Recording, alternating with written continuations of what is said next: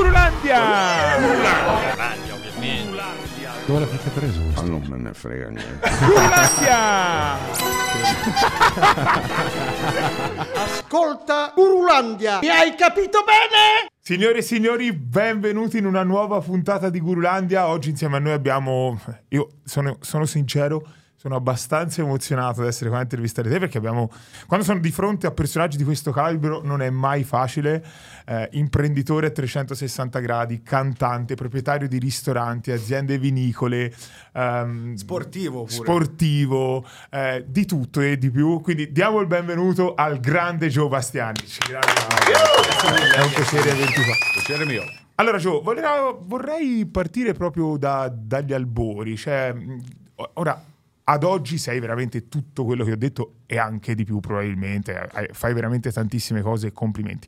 Però vo- vorrei capire proprio come sei partito, come è iniziato tutto, partire proprio anche dall'infanzia. Come, qual è stato il tuo, il tuo primo passo verso il mondo dell'imprenditoria? Co- come è partito Gio Bastianic? Beh, dico che sono cresciuto di una fa- famiglia di migranti italiani eh, che sono andati via da- dall'Istria italiana dopo la seconda guerra mondiale, arrivati qui, portato qui la Caritas cattolica, veramente immigranti immigranti, mia nonna e mia mamma che aveva sei anni, mio zio che aveva qualche anno in più e sono venuti qua eh, con niente praticamente, profughi come si vede adesso nel mondo, quel tipo di immigrante.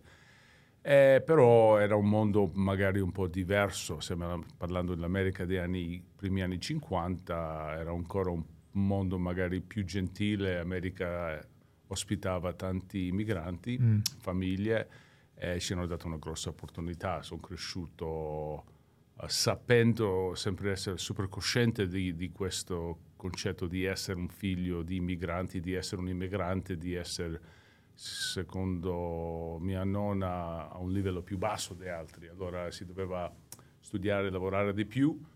Um, hanno- il mio nonno ha preso il lavoro in ferrovia, lui era un meccanico e, e da lì parte prendiamo una- un appartamento in, in Astoria. Il primo appartamento non era lontano di qua, ci hanno ospitato, io non ero ancora nato, però Ok. al Herald Square 34 e Broadway che sono Ok, tre strade da si dove siamo adesso. che siamo a New York. Sì, New sì, York. certo, certo, Sì, siamo sì, a New certo. York, assolutamente. Sì, tre strade di qua e niente, hanno preso la prima casa in New Jersey, in periferia, poi in Queens, Astoria, dove sono nato io. Uh, mio nonno lavorava in una pasticceria sotto casa, mia mamma ha studiato un po' e poi um, a un certo punto si- ha trovato mio padre, anche lui immigrante, che è venuto da solo.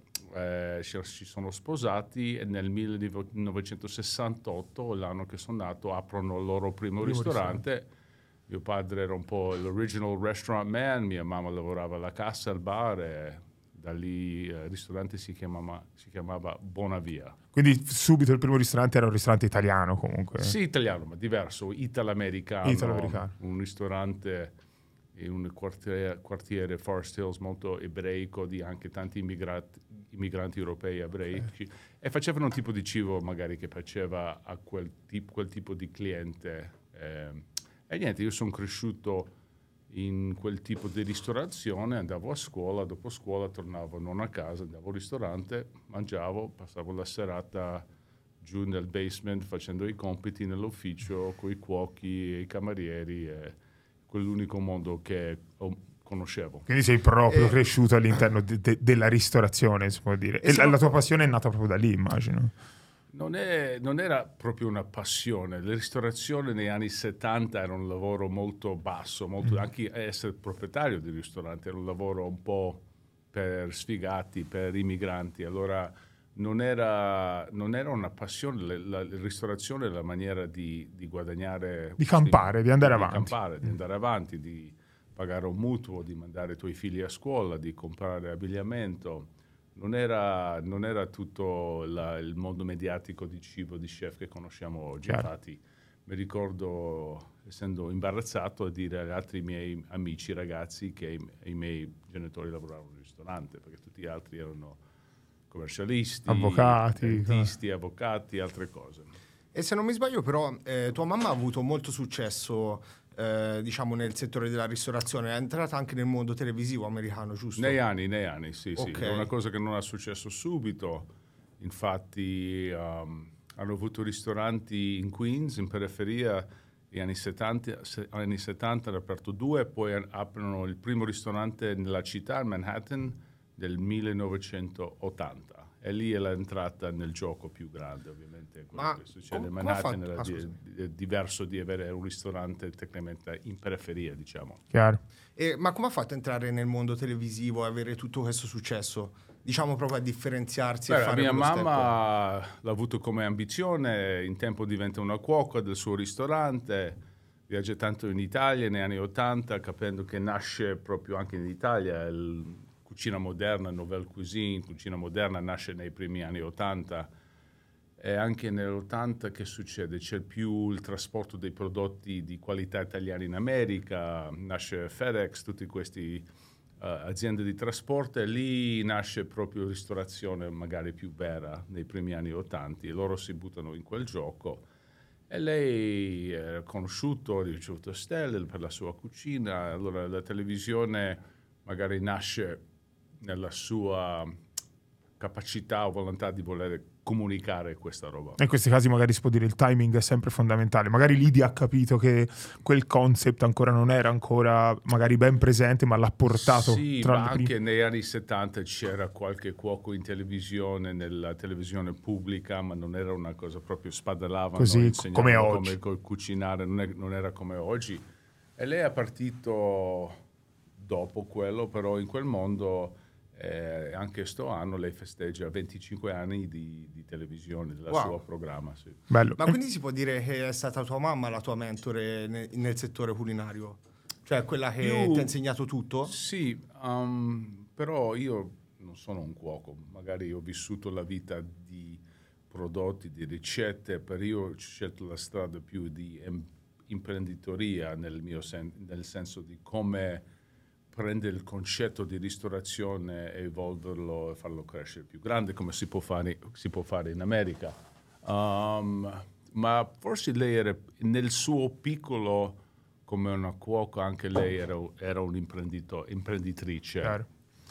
Io ho visto in un'altra intervista tua, un- un- hai detto una cosa che mi ha colpito molto, che la differenza proprio tra i ristoranti in Italia e i ristoranti in America è proprio questo di cui stava parlando lui. Cioè in America il ristorante, ad oggi parlo, è proprio un business, eh, cioè lo prendono come un business, quindi guardano soprattutto a quelli che sono i profitti, i margini, eccetera, eccetera, mentre in Italia più al prodotto, alla, la, la facciamo... Cioè, mh, Sì, ho detto tante volte, un ristorante senza un margine è un hobby. Se vuoi fare un hobby vai a costruire eh, gli aeroplani e stai a casa. Ok, la tua prima esperienza nell'imprenditoria parte proprio con la ristorazione. Quando apri il tuo primo ristorante, poi tu... Beh, mi è successo tante cose, sono andato in università, ho avuto l'opportunità di studiare a Boston College, ho studiato filis- filosofia, teologia, tutte altre cose, pensavo di fare una vita più accademica, poi finis- finisco l'università del 1989, era il momento di Wall Street, no? Wolf of Wall Sì, Street, chiaro. che nasce proprio lì, e tutti erano in questo mondo, ho detto anche io, cazzo, voglio Ah, fare vero, soldi. eh, sì. Allora mi sono trasformato, reinventato come Wall Street, faccio l'applicazione fuori dall'università, mi prendono e dal 90 per qualche anno inizio il mio Wolf of Wall Street. Ma che facevi il bond trader, Bond giusto? trader, sì. E cosa sarebbe nello specifico? Cioè di cosa ti occupavi? Scambiando azioni di debito, i Ok. bonds, non so come si dice in italiano. Eh, sì, facendo il Investment broker, diciamo. banking, brokerage, sì, ma a livello molto, gro- molto, molto importante. Importante. Eh, l'ho fatto per un paio di anni, poi anche lì ho fatto bei passi. Ti Però piaceva? Mi piaceva il concetto di fare tanti soldi subito, anche un'età giovane, avere il mio appartamento, uscire al ristorante ogni sera, però a un certo punto capivo che eh, entro dentro questo DNA di imprenditore e ho detto, "Qua- sai che qualcuno decide quant- quanti soldi farò ogni anno, non mi sta troppo bene, voglio io decidere quanto successo. Chiaro.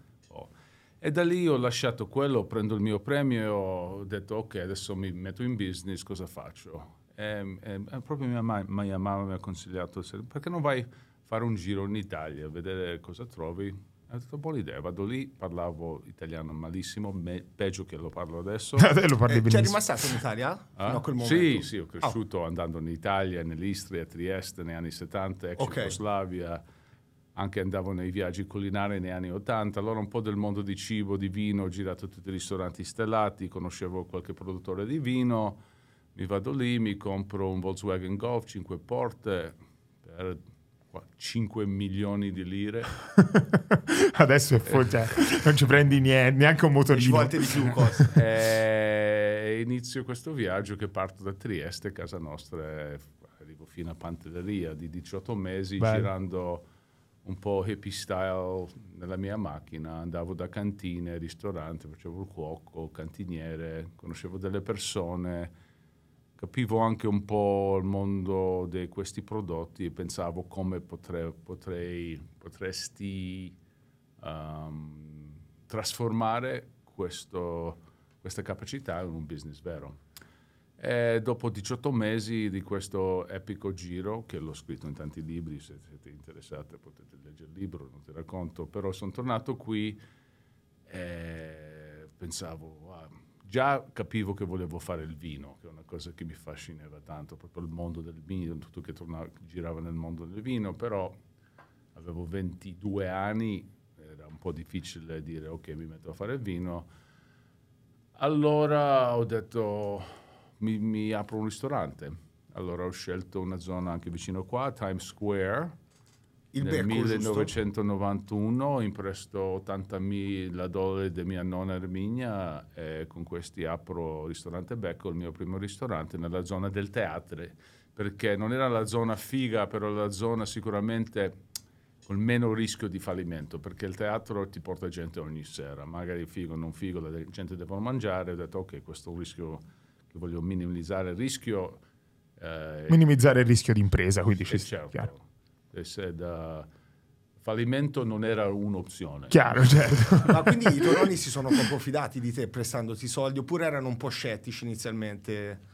No, la mia nonna mi ha imprestato i soldi, e avevo qualche soldo mio, e, allora, eh, le- lei ci credeva da sempre. Come andò quel primo ristorante? È sempre aperto? Beh, o- anche- era ancora aperto. È ancora aperto? Vado lì dopo, adesso sono 32 anni che Wow. va in continuazione, è cresciuto tantissimo nei anni, è come Times Square, come la zona dei teatri, e, sai, come le- le- il primo ristorante ti sta sempre nel cuore. Dopo quello ho aperto 50 altri, però quello è sempre speciale. Certo. Posso sapere, io ogni tanto faccio delle domande un pochino più dirette, poi vedete se risponderò o no, perché è una roba che mi interessa e che lo chiedo sempre a ogni ospite. Più o meno un ristorante in una zona come questa, cioè si parla di Times Square, Brody, quindi una delle zone più, penso, Trafficate. trafficate del mondo.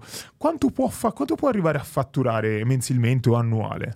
Beh, ti, ti- beh, um, ti do l'esempio di Becco che nel 1992 abbiamo partito con un fatturato da, penso, da 3 milioni. Ah, wow. Non era male, che dopo il primo anno due si portava a casa anche il 20%, di, allora 600 mila dollari. E si parla del 92 comunque. Che erano solo. Eh, cavolo, erano tanti, sì, sì. E da lì ho aperto altri ristoranti, ma solo darti, da, da lì a un certo punto ho comprato il palazzo accanto. Prima di Covid, un ristorante come Becco nel 21-20 fatturava 13 milioni all'anno. Wow. E adesso, post- dopo Covid, che non si è ripreso totalmente, siamo 9-10, che- cercando di tornare al 13. New York l'ha subita tanto il Covid. Tantissimo, sì, specialmente anche la zona Times Square, un po' tutto. Poi, sai, è cambiato tanto anche il costo di lavoro. Adesso col margine del ristorante, se fai 10% sei bravissimo. Eh, maggior parte dei ristoranti marginano dal 5-10% perché costa molto di più il costo del lavoro, il cibo, tutto si è aumentato tantissimo, eh, stringendo molto il margine del classico ristorante. Su cui poi ci devi anche pagare le tasse o proprio il 10% netto? Ma tu sai come funziona in America, no? Non è Eh. come in Italia dove le aziende, eh, le aziende sono tutti tenuti in una, co- una cosa che si chiama LLC, Limited Liability. Company. E lì non ci sono azioni, tu partecipi come una persona fisica. Allora se noi siamo soci in un LLC, tu hai 50%, io 50%. E l'LLC è totalmente pass-through. Allora se noi guadagniamo 200.000, tu prendi 100, io prendo 100, la LLC paga pochissimo, pochissime tasse, tipo neanche un per cento di meno, e tu paghi Quando ti metti soldi in ordinary income sul, sul guadagno che tu fai sulla tua partecipazione in quella LLC. Poi ogni anno devi Quant'è fare il tax return. per- giusto per curiosità, quanto si paga qui di tasse?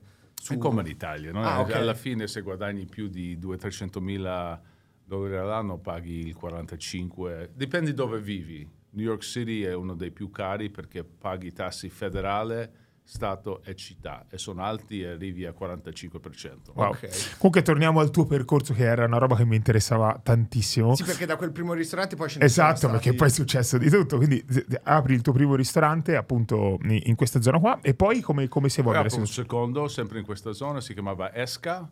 Ok. Poi nel 97 acquisto i miei, i miei primi 8 ettari di vigna in Colle Orientale di Friuli. Anche lì era cercando sempre di, di tornare, nasce mia figlia nel 97, dovevo, volevo anche avere una realtà italiana crescendo questi figli, allora inizio a produrre vino in Friuli con l'azienda Bastianic nel 1998. Che bellezza.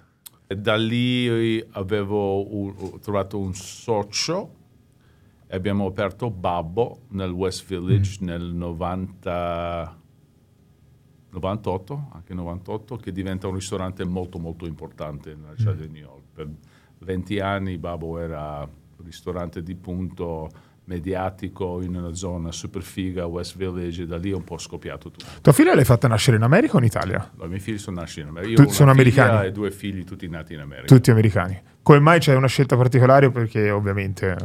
Te ti senti americano o italiano? Io mi sento americano. Americano, 100%. Mia moglie è amer- americana e la scelta non era neanche mia. Ok, ok, ok. Vabbè, ci sta, ci sta, Però, certo. tornando un po' indietro, eh, cioè, come facevi ad avere tutta questa convinzione per aprire così tanti ristoranti? Cioè, dov'è che avevi imparato? C'era questo tuo collaboratore socio che Sì, ti insegnava? Era, Oppure era ambizione anche in America e, e crescere o morire, anche oggi. Non puoi avere un ristorante, è molto difficile, perché anche per crescere, per avere dipendenti, fighi, manager, devi dimostrargli che c'è un percorso di crescita, di spostarli in mondo, devi, devi crescere.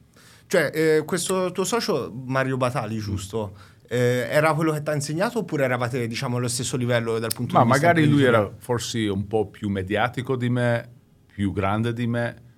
Eh, sì, però l'ambizione è stato entrambi. Ok, ma come facevi a decidere che tipo di ristorante aprire? Quindi apro un ristorante... Era un eh, po' forse la nostra capacità, la mia capacità era- era di campi- capire cosa era la- il ristorante autentico italiano. Allora Babbo diventa forse il primo ristorante nel 98 di fare un tipo di cibo che in America non esistesse ancora. Lì ci inventiamo il crudo per la prima volta che nessuno... Il crudo di pesce? Sì, nessuno- Ah. non esisteva. Infatti, tipo il New York Times ha scritto un arti- articolo che questa roba ci hanno inventato, pesce crudo non è una cosa italiana, infatti era una cosa italiana. Adesso ogni ristorante in America Ah, il crudo, sì, il sì, crudo. Ma è come la ristorazione totalmente sta diventando più italiana, non ci sono più ci sono ristoranti italiani, ma ogni ristorante è italiano in, qualche- in- in- in- Sì, sì. in tanti versi. Tutto hanno la burrata, il crudo, la- i tortellini. È vero, la burrata è Ah, arrivata ovunque. Sì, La sì, burrata, è sì, ovunque, sì, sì, è vero, è vero. E poi sempre insieme a questo socio hai aperto anche un altro ristorante del posto. Però che- prima abbiamo aperto Lupa, Ok. Osteria Romana, che era forse la prima trattoria proprio re- regionale in America, dove si faceva strettamente come essere in Trastevere, cacio e pepe, matriciana, coda, bababà, salto in bocca. E lì è andato super bene, ha creato tutta una categoria di ristoranti e poi da lì abbiamo aperto anche, beh, del posto a Riva con l'ambizione di fare il primo ristorante 4 stelle italiano in America. E Cioè, siamo- 4, 4 stelle te dici del New York Times, giusto? del New York Times. Eh, cioè, ti volevo chiedere appunto, cosa vuol dire, cosa sono le stelle del New York Times? Sono così importanti come Beh, riconoscimento? erano, adesso nel mondo internet, telefoni è tutto meno importante um, queste stelle. Però le stelle New York Times erano come le stelle Michelin in America, infatti non c'era, c'era forse solo un ristorante italiano prima del posto nella storia ok. dell'America, nella storia del New York Times che ha ri- ricevuto quattro stelle. Noi abbiamo, abbiamo riusciti a tre stelle con Babo, che è già super top, tre stelle con Esca, Uh, Lupa era una trattoria, allora comunque ha preso due stelle. E poi con Del Posto, che è un ristorante gigante, era un ristorante di 350 3.500 metri quadri. Ehi, Wow. Quanti coperti? Eh, Erano, sì, alla carte, 300 Eh, coperti, 500 in, in sale private, una cosa Assurda. mega. Abbiamo speso in quell'epoca, sto parlando di 2004, 9-10 milioni di Madonna. dollari per Wow. costruirlo nella zona meatpacking che era ancora tutto periferia, non, non confermata, abbiamo rischiato tanto e lì è andato super alla grande, 4 stelle, e lì abbiamo arrivato a fatturare anche 24 milioni di dollari in un anno. in quel Wow. Che poi tipo primo 450 dipendenti. Era una Wow, cosa, una primo me- ristorante italiano che ha ricevuto 4 stelle Sì. Mm. poi in America. Ma come si fa a mantenere una qualità ottima avendo così tanti coperti? Cioè non, non vanno a ridurre un po' la... magari si Beh, sa- no, con tanti comper- coperti, di- con tanti, tanta struttura, di- ti, ti lascia prendere ragazzi anche molto capaci, che hanno tanto voglia, tanto passione per il, per il mestiere. Era, era un'impresa, una cosa che è difficile fare oggi, come oggi erano altri tempi. Chiaro. Adesso te- sei nella completa delega totale o ogni tanto ti capita di andare a controllare, a guardare proprio sul... Nel, No, no, nel- io vado, vado. Vai sempre Sì, sì, comunque. vado sempre. Quando sono a New York è un po' il lifestyle, vado al mio ristorante, saluto i ragazzi, mi faccio un bicchiere di vino, Chiaro, certo. mangio qualcosa, poi vado a casa. Certo. Ci sta, ci sta, ci sta. Poi invece, oltre ai ristoranti che oh, immagino tutt'oggi no, siano, io immagino il tuo business core, no? Cioè, la, la- penso sei, sei riconosciuto più che altro per quello, cioè sei- penso che la maggiore entrata provenga da, da- da queste grandi società. Ehm, l'azienda vinicola come, come sta pro- procedendo? Hai sempre solo quella in Friuli oppure ne hai aperte altre? No, peraltro, Eh, esatto, per una che- proprietà in Marema Toscana che si chiama La Mozza, che fa nella zona di Morellino e Scanzano. Da oggi, da sto anno, abbiamo uh, una nuova avventura in la z- la zona Sicilia, Ragusana, in Ceresuolo di Vittorio. Lanciamo un'altra azienda con il mio socio eh, Salvatore Cotrera, quello dell'olio. Allora il vino va avanti, il vino è un business difficile, però Però ti dà un certo status comunque. eh. mi piace molto ed è parte della mia persona, sono sempre stato un produttore di vino, un protagonista di vino nei miei ristoranti, abbiamo avuto sempre le cantine di vino ita- italiano più importanti nel mondo. Io un po' nel percorso del vino italiano negli ultimi 40 anni nel mondo, nell'America specialmente, sono stato molto protagonista in quello, è stato molto il mio mondo. Ma Ah, i clienti delle tue aziende vinicole sono principalmente americani o italiani? Metà metà, Ah, metà ok. metà tra Italia e, e America, poi un po'... Guarda, io ho conosciuto tanti, io ho vissuto in America, in Florida per un anno e mezzo e eh, mi è capitato di conoscere comunque grandi imprenditori nel campo dell'hospitality, della ristorazione e la maggior parte di loro poi finiscono ad, aprire una- a- ad avere una propria azienda vinicola in Italia. Tutti sono appassionati di questo per poi ovviamente spingere i propri vini anche nei loro ristoranti. Io penso sia un win-to-win poi in- com- far combaciare le società, che è una no? cosa totalmente illegale, però Ok, in America non puoi avere la licenza di vendere un vino in un ristorante, una bottega uno- e un'enoteca e avere in proprietà la produzione di Non lo so- non lo sapevo mondo. questo. Sì, si chiama Tide House Laws, eh, nasce un po' nel, uh, nel- nel- negli anni 20 durante il proibismo, è molto complicato. È tipo un conflitto di interessi. Eh, La storia è che le grandi aziende di birra negli anni di proibismo avevano la produzione, distribuzione e il bar, era una monopolia praticamente. Ok. Tutta la catena Ed l'America è molto contro quello, allora hanno fa- fatto questa legge di tre livelli, c'è retail, che è il ristorante, il bar, l'enoteca, distribuzione e produzione, e non puoi avere più di un spazio sulla catena. Ok, non lo sapevo questo, interessante. E aziende vinicole americane invece non, non ci hai mai pensato, non, hai- non ti piace? Però c'è un'altra Mi fuori Italia. italiano. Eh, ok. C'è un'altra fuori Italia, giusto? Eh, sono investitore in una piccola azienda Ah, in. Argentina. Invece non so se si vuole arrivare alla carriera televisiva, si può, eh, ci puoi raccontare come è iniziato la tua carriera televisiva? Qual è stata la tua prima apparizione? Perché... Um, nei anni di Babbo ho conosciuto Gordon Ramsay perché anche lui ha aperto il suo primo ristorante stellato, penso un anno dopo, nel 99 o 2000 a Londra.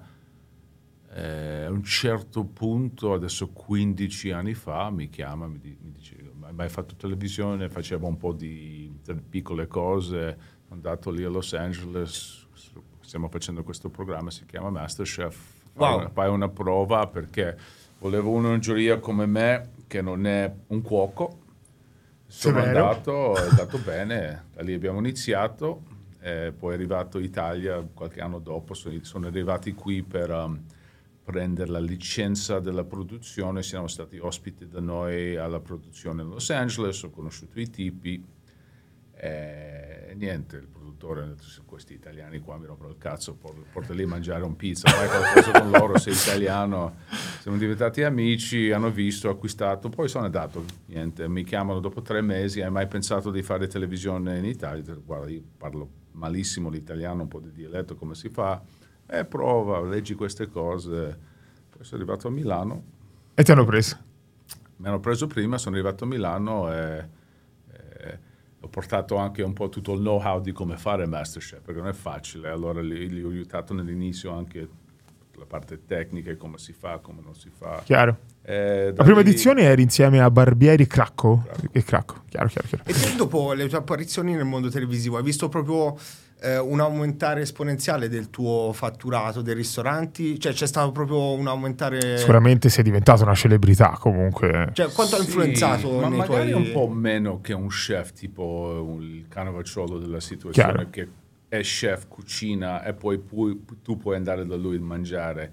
Per me è un po' più distante, non essendo proprio un chef, essendo più un imprenditore. Poi com- comunque ti dà tante opportunità, visibilità, Trust, immagino. sì, più anche, anche fiducia. Sì, Eh, esatto. Quindi Poi magari diciamo- sei anche stato chiamato successivamente anche in tantissimi altri programmi, alle Sì, Iene, poi, sì, Italia's Got Talent. A un certo punto mi piaceva fare televisione, vo- volevo fare altro del cibo, poi da lì ho avuto l'opportunità di fare Got Talent, uh, Top Gear, adesso ancora faccio il corrispondente internazionale per le Iene, altre cose, voglio sempre espandere. Fare tante cose. Ma se tu dovessi scegliere una cosa, cosa ti piacerebbe fare? Cantante? Sì, no, cont- no, rockstar. Cantante, rockstar. è il tuo hobby, diciamo, cioè la tua passione più, più grande.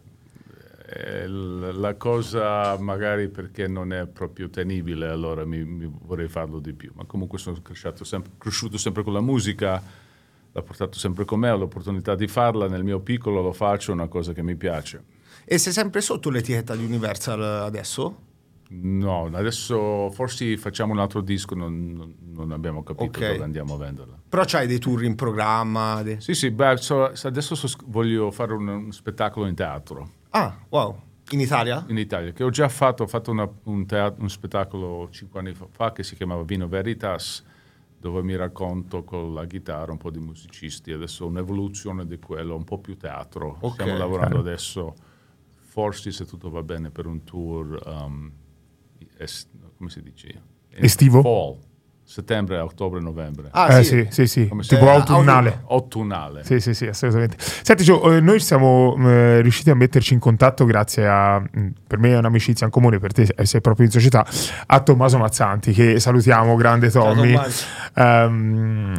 Ovviamente tu hai, sei quello che ha portato l'antico vinaio, che ormai in Italia è, cioè, cavolo, antico vinaio, Io ci sono stato stamattina, tra l'altro, a fare colazione. in America. Mi piacerebbe sapere com'è nata questa, questa collaborazione Tommy, Tommaso. ero con Tommy a Vegas, abbiamo aperto tre giorni fa, lui oggi a Venice Beach in California, vedendo altre location che stiamo costruendo. Tre Cioè, vi state espandendo altre, sì. E lui mi ha ricordato che il primo selfie che abbiamo insieme sono 11 anni fa. Cioè. Avevo una bottega, sono venuto lì, lui era un fan di Masterchef, sono venuto a prendere un panino, lui non c'era, poi la sua ex, era ragazza, adesso moglie Clara, mi ha messo la parola alle sue amiche che Joe a Firenze dobbiamo trovarlo perché t'avevamo incontrato, mi hanno trovato, portato di nuovo al negozio, abbiamo mangiato la prima scaccia insieme.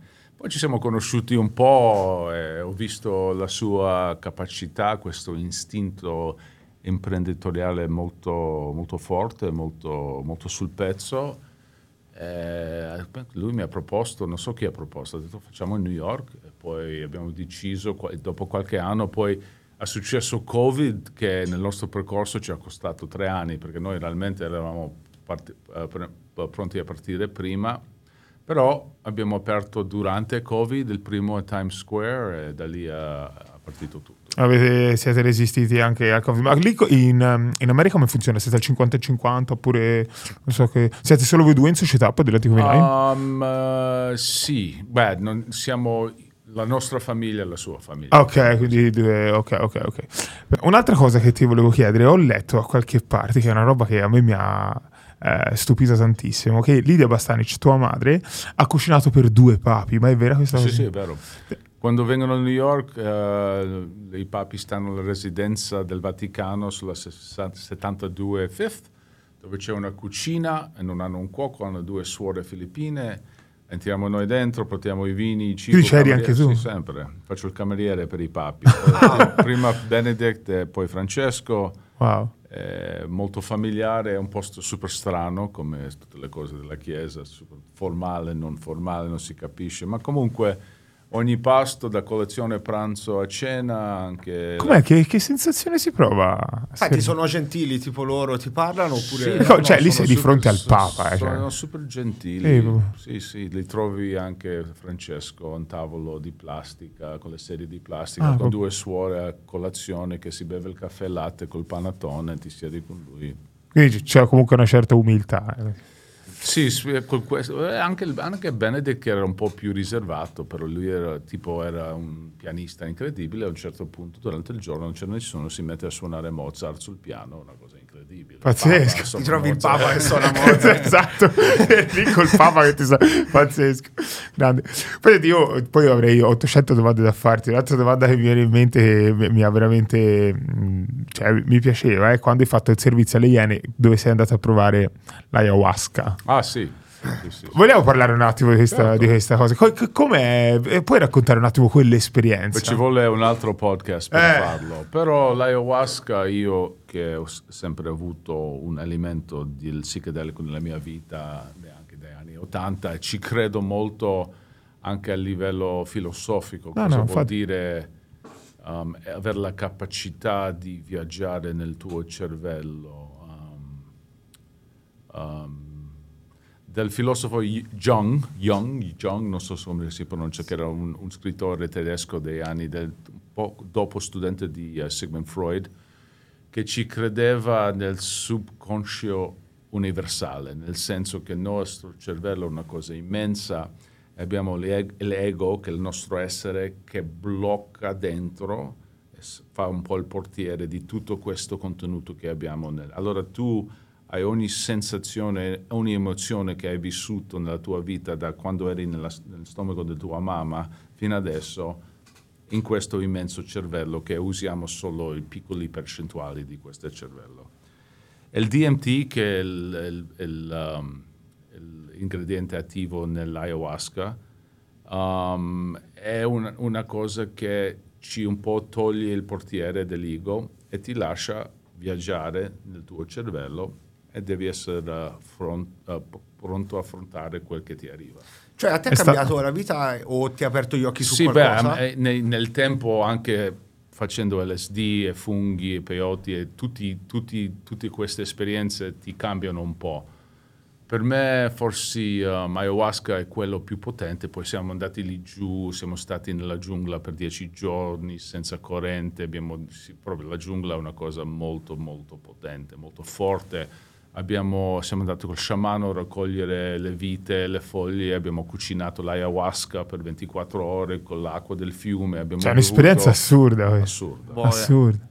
Sì, ho sentito tanti imprenditori che dicono che gli ha cambiato proprio la vita. Guarda che Mike eh, Tyson. per quanto riguarda la- le- le- le- Sai come come che tu porti gli occhiali se vai e un giorno fai questa esperienza e ti arrivi con altri occhiali? Vedi tutto un po', tutto un po diverso. Wow.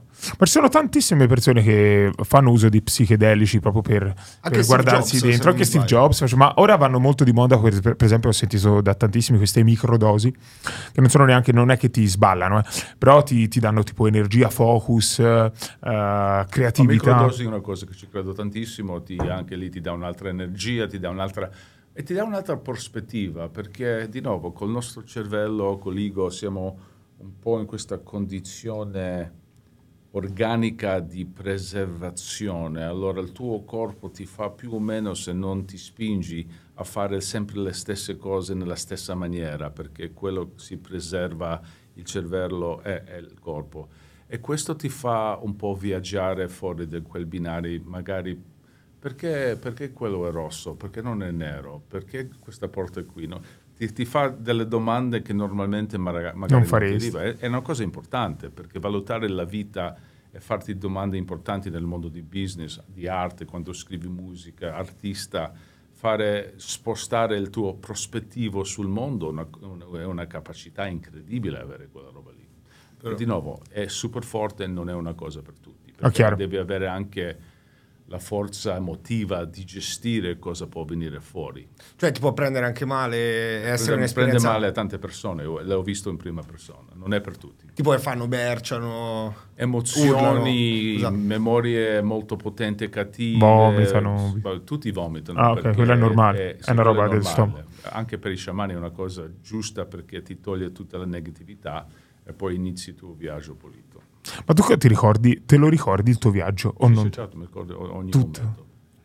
Co- se lo- non so se è privato, se è privato No, non, non è voglio... privato, l'abbiamo fatto più volte. All'ultimo, beh, si inizia un po' con, uh, per me, un'assenza di vibrazione che ti viene di dietro, ma una vibrazione...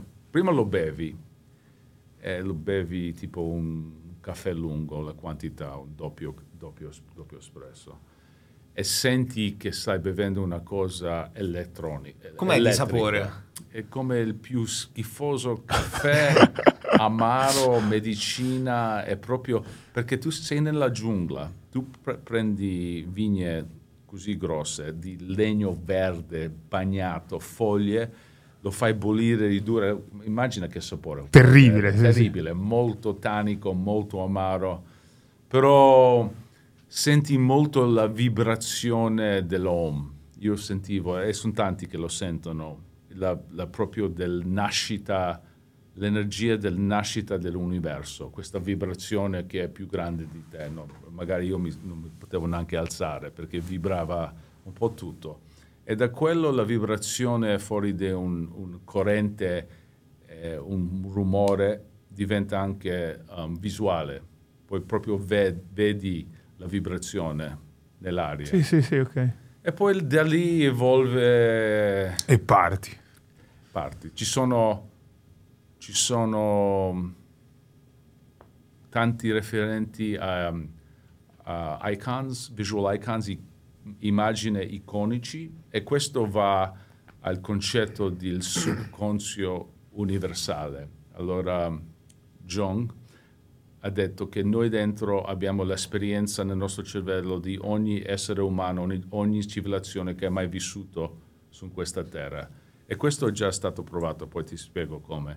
Però tanti vedono i piramidi egi- egiziani o tutte queste immagini, serpenti, sphinx, eh, eh, molto icani. E Nel mio caso, in quell'ultimo, nell'ultima volta, era la, la- la puma nera Mm, ok, che sì, stava sì, sì. accanto a me Wow. molto aggressiva, non sapevo se era lì per giudicarmi o per proteggermi.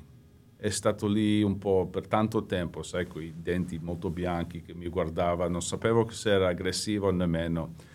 Poi mi è successo tanto emotivo, sai, è strano. A un certo punto questo è anche abbastanza comune, vedi un po' il flash, tipo un, un tablet che ti mostra l'immagine della tua vita Della da tua quando vita. sei nato, che va avanti, che va avanti, che va avanti, poi capivo che mi volevo mostrare la, la fine, non volevo vederla, allora mi, mi sono fermato.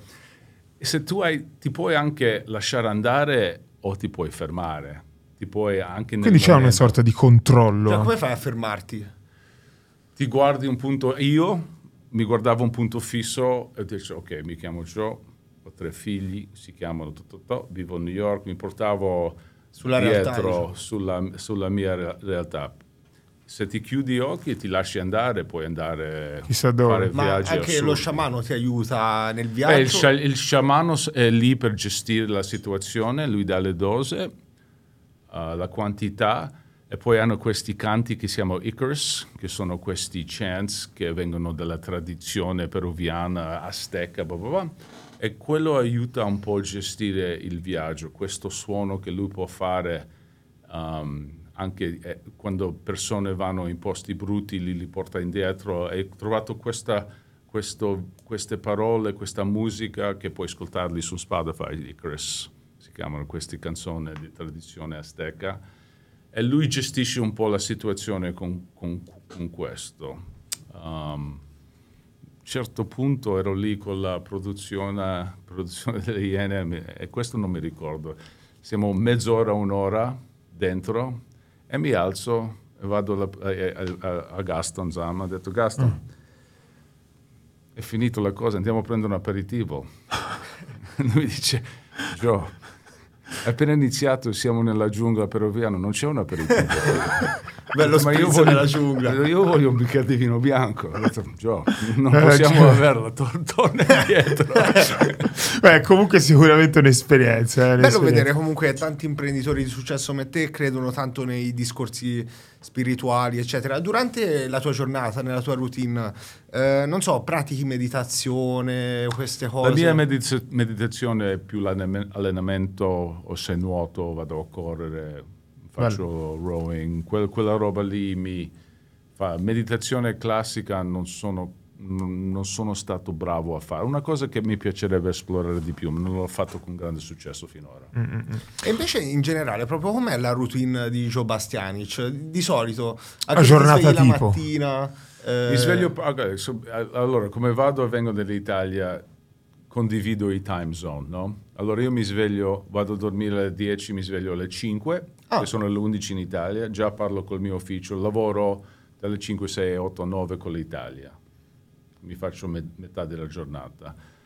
Alle 8, 9 mi faccio, vado in palestra, faccio due ore di palestra, mi rilasso anche su tutte le cose, fino alle 9, 10, 10, 10 e mezza vado giù a Italy, mi prendo il primo caffè, prendo degli appuntamenti della mattina, da lì a pranzo vado, faccio un giro ai ristoranti, e prendo appuntamenti, vado al mio studio musicale. Quando sono a New York è una vita abbastanza tranquilla, diciamo. Chiaro. Ah, più tranquilla a New York che in Italia di solito? Sì, perché in Italia Cioè, di solito è il contrario, che New York è più frenetica, no? Sì, però New York essendo casa mia non è che mi metto nei spazi pubblici molto. Vado nella mia casa, il mio ristorante, il mio studio, non sono molto esposto, sono meno esposto. In Italia in qualche maniera sono mol- molto più nel pubblico. Ok. Non so perché. Ma... In Italia cammini facilmente per la strada o ti fermano di continuo? Foto? Sì, in Italia abbastanza, Eh. però anche lì ti metti il cappello, hai, vai, metti le cuffie e cammini, non rispondi a nessuno, va bene. E vai non è un problema, è una bella- è un problema di successo. diciamo. Chiaro, chiaro, certo, no, assolutamente. Sai, I tuoi figli hanno interesse nel mondo de- della ristorazione Zero.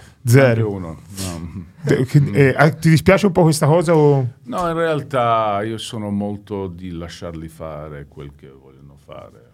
Ok. Cioè, Invece- proprio quello che verrà, verrà. Parlando del discorso sportivo, no? Eh, te in un'intervista hai raccontato il tuo- eh, quello che hai fatto con Ironman come se fosse una cavolata, hai detto eh, è tutto un discorso di testa, ma secondo me, nel senso, hai fatto 48 km in bici, no, No, 120, 180. 180 in bici, 40 eh, in 5 a corsa. 8, 180 in bici e poi la maratona. Eh, ma come si fa Ma comunque anche, anche quello è, è un po'. Vicina all'esperienza di ayahuasca perché gli endorfini alla fine di un Ironman è una cosa che dura due o tre giorni, incredibile, è una cosa incredibile. Ma Lo non fai- si dorme durante il... Hai un'energia positiva così pazzesca, pensi che puoi volare. È una, è una cosa incredibile. Wow. Tu l'hai portato a termine proprio. Sì, sì, sì. Assurdo. Due volte. Quanto sei allenato per... per, per, per- È. Abbastanza, sì, Eh. sì. È un allenam- all- allenamento molto mentale, eh, devi avere il culo di non cadere, non farti male, che succede, no? E Eh beh, arrivare certo. alla fine. Mamma mia, quello è... Se io faccio 500 metri, chiami Sì, la- esatto. morto in Uber. terra, no? assurdo. Ti volevo chiedere una cosa. So che Bradley Cooper ha trascorso tre mesi nelle, nelle- prima del, del sapore del successo, eh, cioè per allenarsi, tipo Sì, sì, sì. Quello per, me è un esempio di, com- di quanto una persona cioè, che arriva a un certo punto, cioè proprio quanto si impegna no, nelle cose. Eh, com'è stato? Te eri lì, lo vedevi? Era un punto Sono che ero curioso. in Italia, l'ho conosciuto un po' di volte, era nella cucina, era super simpatico. Però sono tante persone anche che, che chi vuol fare adesso questa serie The Bear. Ah, The Bear, sì, quella su Disney Plus. se sì, non- su ok. Disney Plus che forse il racconto più vero del- Della della vita della cucina. Lui è il ragazzo che ha vinto anche parecchi awards per quel ruolo, ha fatto tantissimo tempo lavorando nelle cucine, perché è un mondo a sé, devi capire che questi cuochi, questi chef sono tu un po' pazzi, allora entrare nel loro mondo, capire perché fanno quel lavoro è tutta una cosa che è importante se vuoi, se vuoi interpretarlo come un attore. È vero, comunque io l'ho sempre detto, io ho lavorato nelle cucine, è un lavoro che ti, ti usura proprio, è, è stressante in una maniera pazzesca. Per Lidia era lo stesso, per esempio. No, perché lì, di- sai, ci sono i chef e ci sono i cuochi. Per, per me un- una come mia mamma non è un chef. Un chef, per definizione, il capo del, viene da un termine mi- militare, no? Le donne in cucina, magari ci sono anche chef donne, ma donne come mia mamma cucinano perché amano cucinare, perché vogliono trasmettere il loro amore e passione tramite il cibo, magari anche un po' imprenditore. Il chef classico, quelli che vediamo un po' anche oggi nel mondo mediatico, un po' di anni fa, sono, è, un ruolo molto difficile perché tu decidi di, essere un chef, tu sarai giudicato ogni momento di ogni giorno, ogni piatto che viene. Chi ha voglia di essere? O devi essere un insicuro pazzesco che servi quel tipo di validazione, che può essere una soluzione, o un massichista, o una, una persona che veramente ha l'equilibrio tra la perfezione, la capacità di fare grande cucina, di tras- trasmettere un messaggio hanno questa visione. Allora sono varie categorie di chef, diciamo, però Eh. non è un lavoro, per tutti non è un lavoro facile. Assolutamente. Senti, Gio, se c'è qualcosa di tutto questo tuo percorso, di tutta questa carriera imprenditoriale, c'è qualche rimpianto, c'è qualcosa che tornassi indietro, cambieresti? Domanda difficile. Guarda, io sono stato abbastanza fortunato nelle cose che ho fatto, allora cambieresti, non so, forse, non- Zero rimpianti.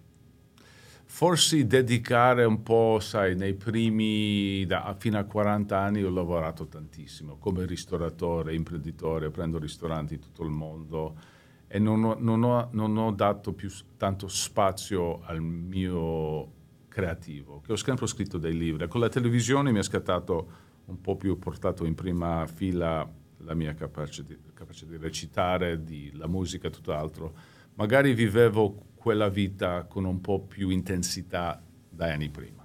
L'unico cambio. Ok. E adesso parlando di obiettivi futuri, qual è eh, delle tante cose che fai quella su cui vuoi spingere di più? La tua carriera d'artista? Nel mondo artistico voglio, uh, ho già fatto, voglio farlo di nuovo, portare un spettacolo al, al teatro in Italia che, dove recito, racconto con musica, parole, un po' di scenografia, una storia, una storia mia, in questo caso una storia del, un po' più esistenziale dell'immigrazione, di perché viviamo questa vita. Sto lavorando, è un progetto molto ambizioso che voglio fare.